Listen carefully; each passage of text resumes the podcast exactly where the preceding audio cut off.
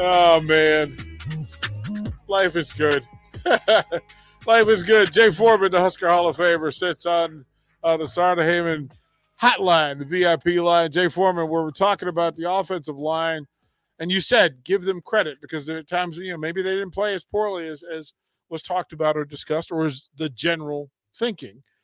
That defensive line with the players that are returning, the players who didn't, where do you think they stand? What are we looking for Saturday? Are we looking for guys, certain guys to pop? Are we looking for lineups? Are we looking for schemes? Where should our eyes be? Oh, oh man, I mean, I mean, who knows? I mean, you know, well, the the bell cow or, or you know who everybody you know is, is looking towards, you know, which is Ty Robinson. You know, I think he's a little dinged up right now, and obviously he's played a lot of snaps, so you kind of know what you're getting with him. But you expect him to um, you know, take a step forward, hopefully as well. But he's not going to be out there.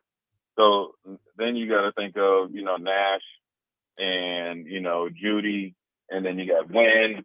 Um, all of them, you know, have things to, to you know prove, and that's the great thing about it. There are opportunities there for these for the, for them that I mentioned, but then also they all have something to prove. So you know they can't go through the motions in the spring game like they're you know settled in as a starter. They got to go out there and really you know, I would be taking trying to dominate and really, number one, end the spring on a great note. Two, establish yourself in the minds of the coaches, the players, and the fans as being one of the guys or that dude in you know in that position. So, um, you know, a lot's on the line for them. Um, you got to think of Ru'Quan Buckley. Um, you got to think with him. You know, I think. You know, you had a you know a little young young guy Jackson that's doing well. Then you got to think also with the you know I guess the outside guys, Jimari Butler, Sherman, you know, Chief Borders, uh, Kai Whalen, um, you know, all those guys, you got to expect them to, to see with Blaise Gunnerson, where they all fit in, what they're going to do. And, you know, it, it, all, you know, technically they're not defensive line, but they're going to be doing stuff next to the defensive line. So, you know, I just think it's, there's not a lot of known characters, but there's, you know, I think what the, ideally with the new re- regime in, in the weight program or what they want them to do, you'd like to see some improvement, and then you'd like to see some guys really step up based on a ton of opportunity that these guys have uh, moving forward. So, um, some of it was some guys decided not to not come back. Some guys graduated themselves back. Some guys maybe weren't asked to come back. Um, you know, obviously with Colton Feach, you kind of, you know, I mean, he's a guy that you would think that would be pretty dang good in this type of defense, but you know, he's on to uh, other things and and uh, but you know, it gives an opportunity for a lot of these guys that might have thought going into the season that they were going to be waiting, um, you know, for their opportunity to play uh, for you know you know another season. So now, uh, you know, come Saturday, it, it's uh, all eyes on them, and and it's and showing proof time, and that's the great thing about the spring game. That's truly going to be hopefully uh, competitive in some form or fashion, or set up to the point to the point to where um, these guys can really go out there and separate themselves. And hopefully, you know, to be honest with you, the most important thing is that they've separated themselves long before, you know, Saturday.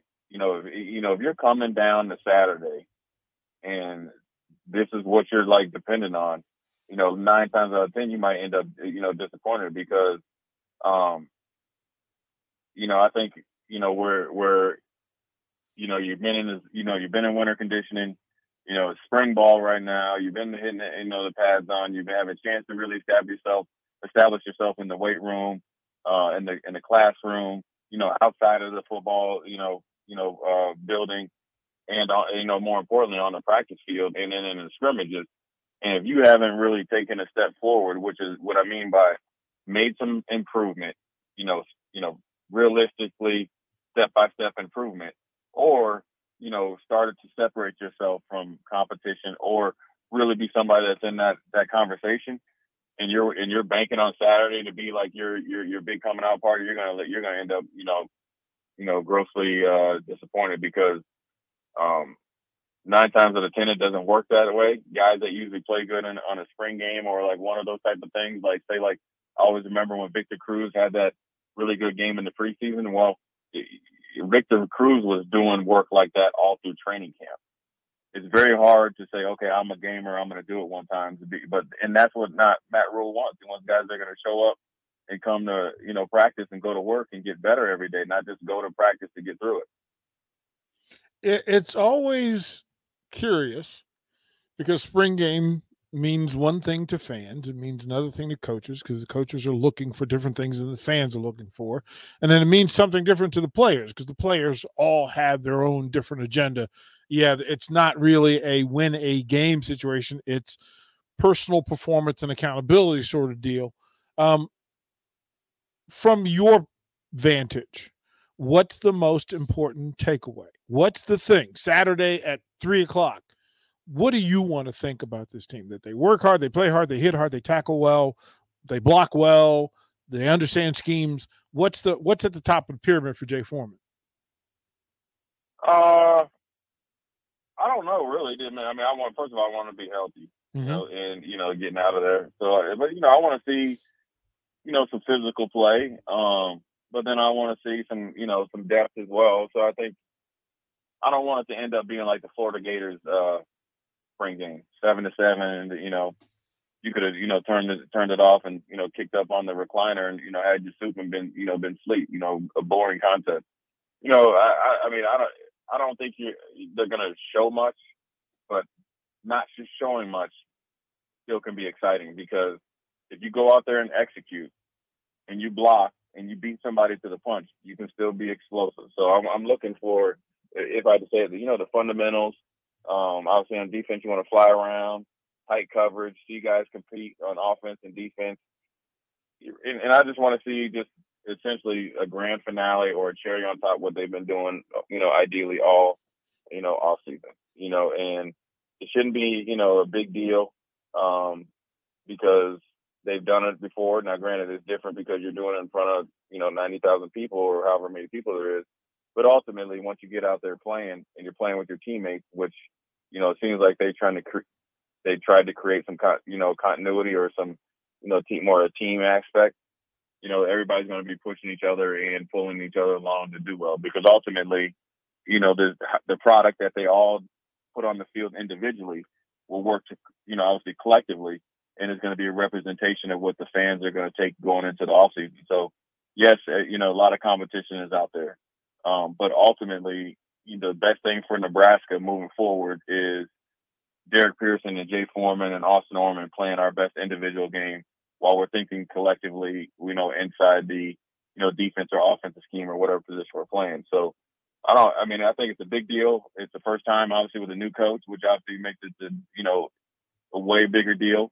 We've been through this before, obviously, multiple times, but I think this is a little bit different considering, you know, you know, Matt Rhule and staff, you know, have done things that normal coaching staffs have done, but it hasn't been done around here in such a long time. It looks so drastic. So you're trying to see, okay, what big changes can we see? And in me saying it, also you have to recognize that Nebraska's teams were, you know, competitive and you know they were close, but then you're yet so far, and then you got to think, you know, you got to give, uh, you know, listening to the morning show, you know, you got to give, you know, Mickey Joseph and staff you know, when Matt Rhule said this is a, you know, a good mindset of a team, well, they they they set he set up for, you know, as far as not having a, a truly toxic locker room mm-hmm. by Mickey Joseph and staff, and so, you know, then you was like, okay, well, if we can get some, you know, momentum, you know, six, seven, eight wins, you know, it's it's kind of like when you know Jon Gruden took over his Bucks.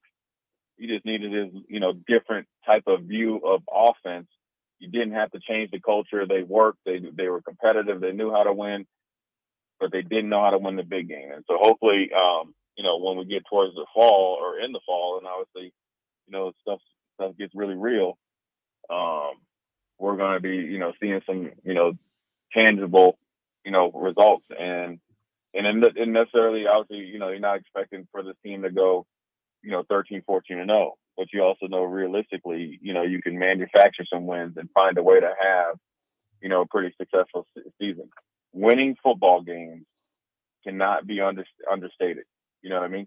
It's that is more important, big. or uh, it is way more important than whatever scheme you're running, whatever recruits you're bringing in, because these kids these days learn a ton of. They listen and they're more engaged when you win. But when you learn how to win, and then everything else that goes into it all of a sudden you start to take off. And and then if it's not a pretty win, then then wins start to become more pretty because you start to fall in love with the process of learning how to win, and then everything else kind of uh, snowballs off of that. It's gonna be like I I'm trying to like maintain calm. I just like the fact that it it, it some semblance of what what's to come. Like we we're all going to be smarter Sunday than we are Saturday about what we're talking about. I hope so. Yeah, right. Because we don't know anything. I mean, right? uh, you know, I think uh, I, I think um, I mean, I think it, you know we won't know much. You shouldn't, and but I think that also you'll be like, okay, I see what I see what homeboy was doing. I see that. I see. I can see this. I can see this. So it'd be interesting to see what the really, to be honest with you, what the coordinators come up with. They're going to have the most questions because you know, Matt Rhule is Matt Rhule. You know, um, you know he's he's going to be the overseer and the CEO. You know, I don't think he's. I can't speak for him, but I don't think I don't think he hired Marcus Satterfield to overstep his boundaries and call plays. I don't think he hired Coach White to call defense, but he knows it all. And so, really, we're going to get a glimpse into what the coordinators are going to be. I think all the stuff that Matt Rhule is working on and going to do, you'll see it. And what that mean, what I mean by that is um, you know, guys that are going to be held accountable. The standards going to be different. You're going to be, you know, you know, he's going to be present. Um, he won't be hard to find for the players, you know, and and and you know, he's going to be pushing you to be your best. And then the, you know, how you fit in and do that stuff is going to be, you know, predicated on position coaches and coordinators. If I if I asked you to talk about your favorite room that the linebackers in play. There's some veteran returning guys who are supposed to be the the run stop guys and the the run and hit guys. Then you've got the the athletic group of of edge setters and, and boundary setters and pass rushers. Who are you most excited to see out of that linebacker group? Uh, well, I mean, Nick and Luca, you know, the, those are the guys right there. Um, you know, I mean, I'll be excited when they start, you know, getting back in there. So, you know, behind them, I just want to see what young guys actually really step up and start to play. And and and then look, you got to think Michael Booker, you know, has moved to some sort of linebacker position.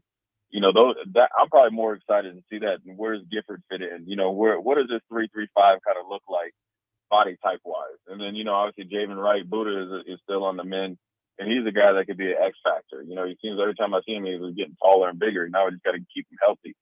So you know, I'm more excited. I know the two. I know the known factors, right? I know everybody knows what Luke and Nick can do, right? And I think in this three three five, I think you might see a better. And I don't know the Dvoracek the coach, but I, I've heard good things about him, right?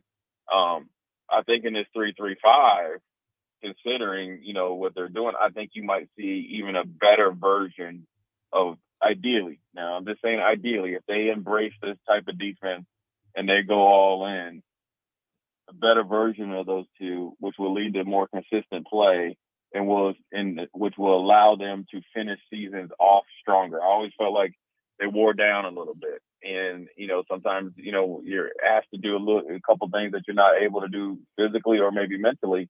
I think maybe the, the these coaches recognize that and they're gonna try to really accentuate what they do well and not try to over exaggerate what they don't do well it's going to be a fun day and it'll be a big week of, of, stories. Of course, more more workouts tomorrow. Jay, we'll throw the break. When we come back, we'll close out. We'll talk about the NBA playoffs, biggest story of the weekend, and then uh, maybe have you pick tonight's games between Brooklyn and the Sixers, Golden State and Sacramento. We'll do that with the Husker Hall of Famer when we come back to old school.